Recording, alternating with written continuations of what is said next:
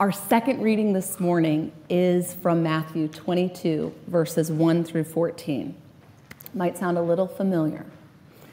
Once more, Jesus spoke to them in parables, saying, "The kingdom of heaven may be compared to a king who gave a wedding banquet for his son.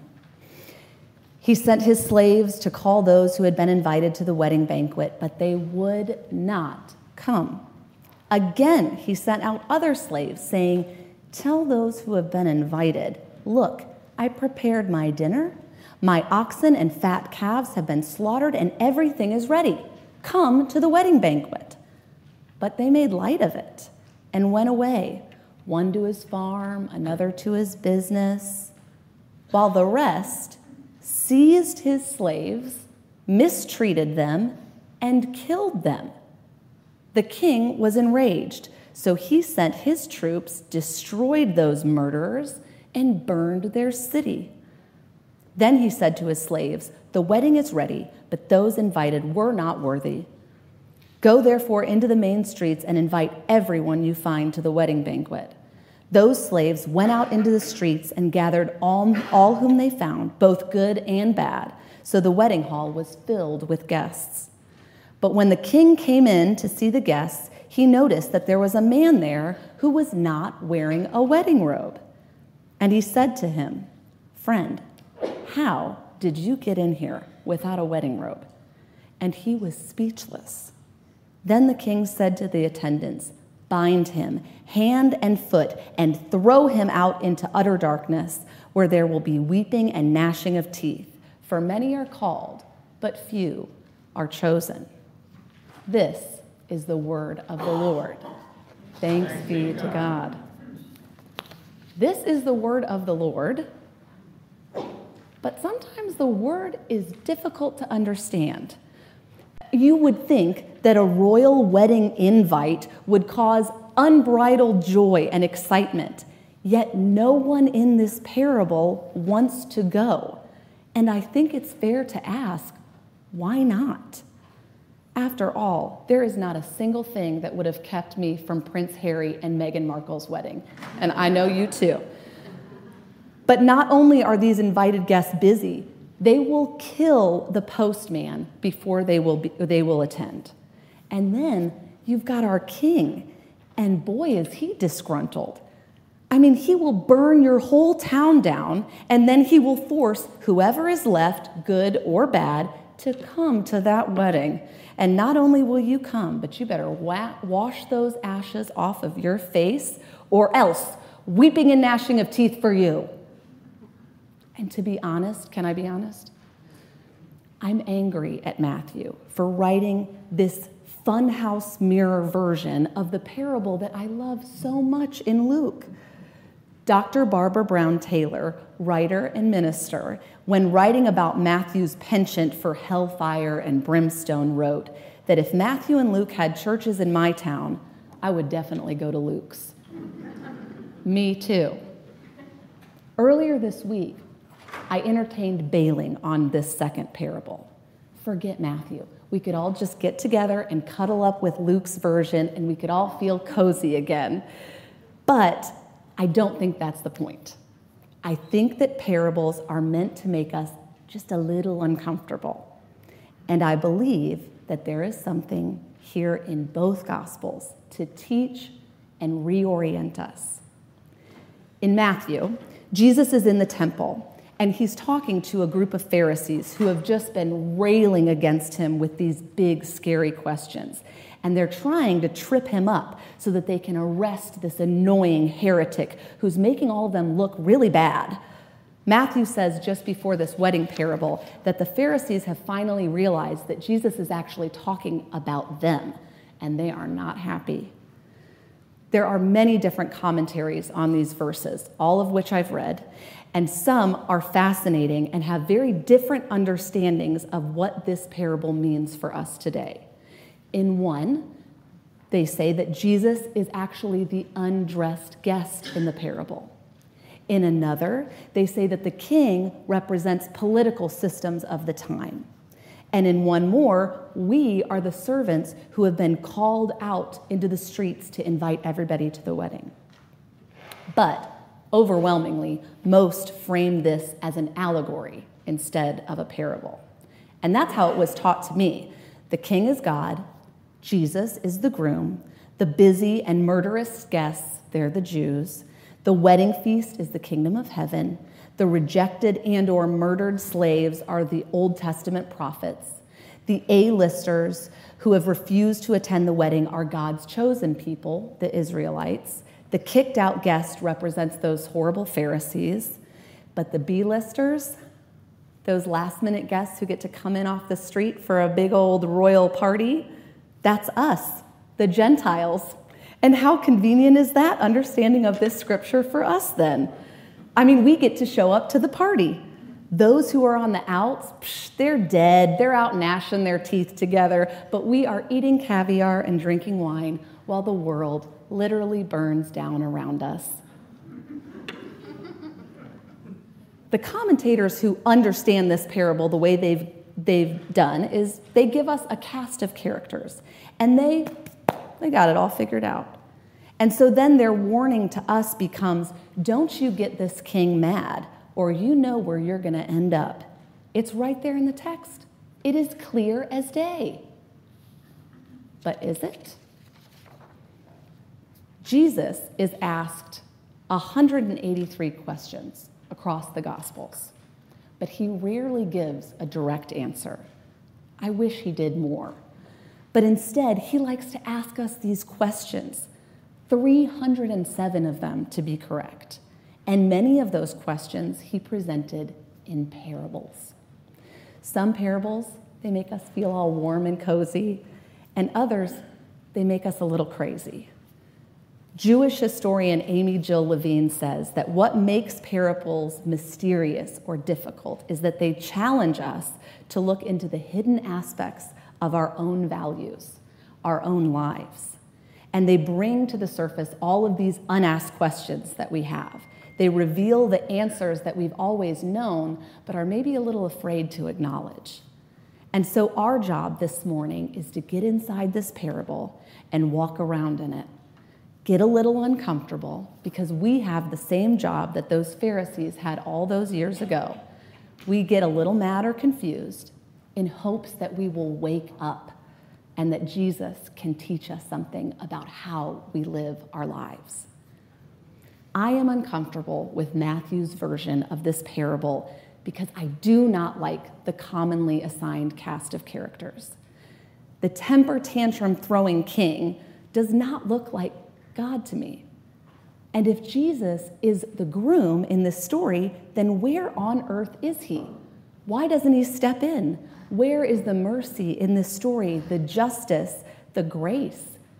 If this is a parable about heaven, then we really don't get to come in because we're wearing the wrong clothes?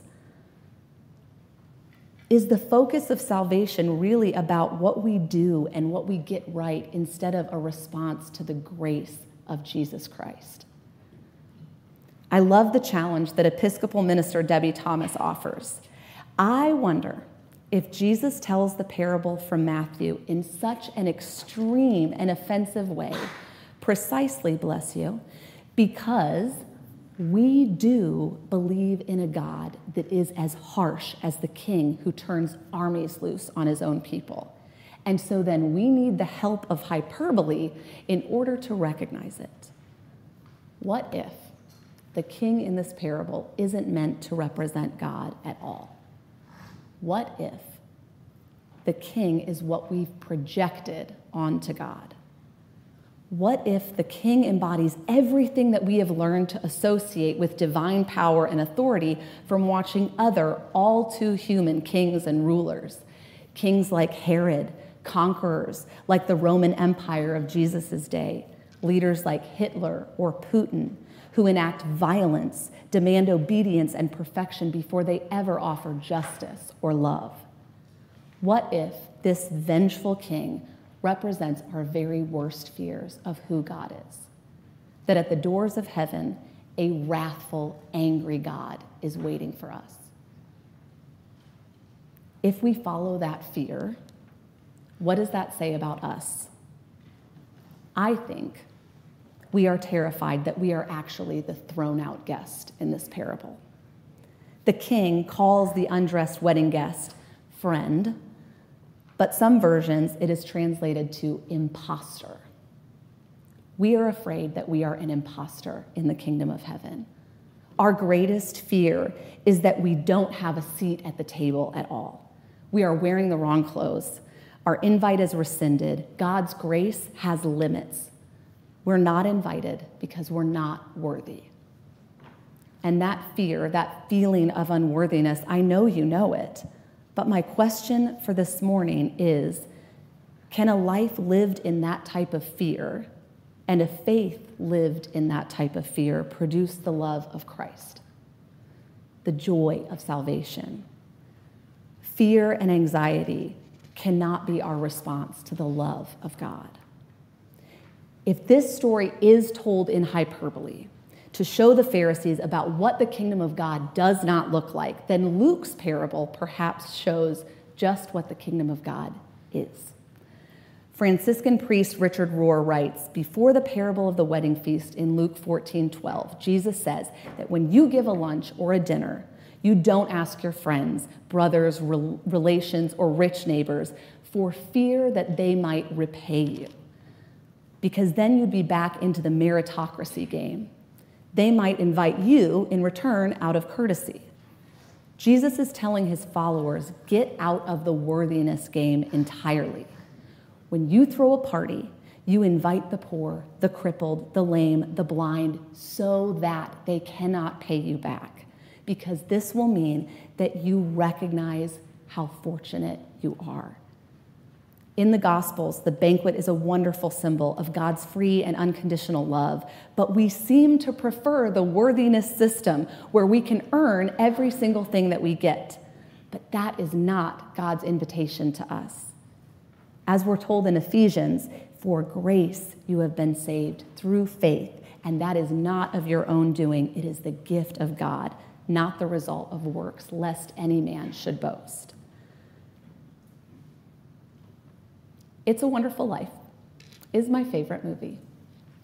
If you've never seen it, I'm really sorry, but you have had seventy-six years to do so.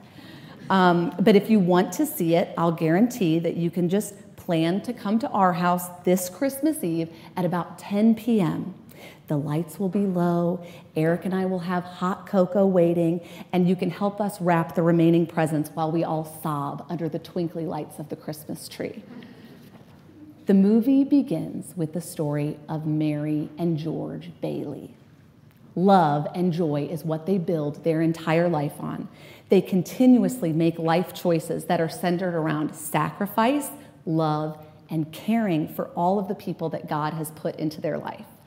They live on very little, but they give so much. They especially give to those who would be considered the least of these. And none of that makes sense to the movie's villain and the self-proclaimed king of Bedford Falls, Mister Potter.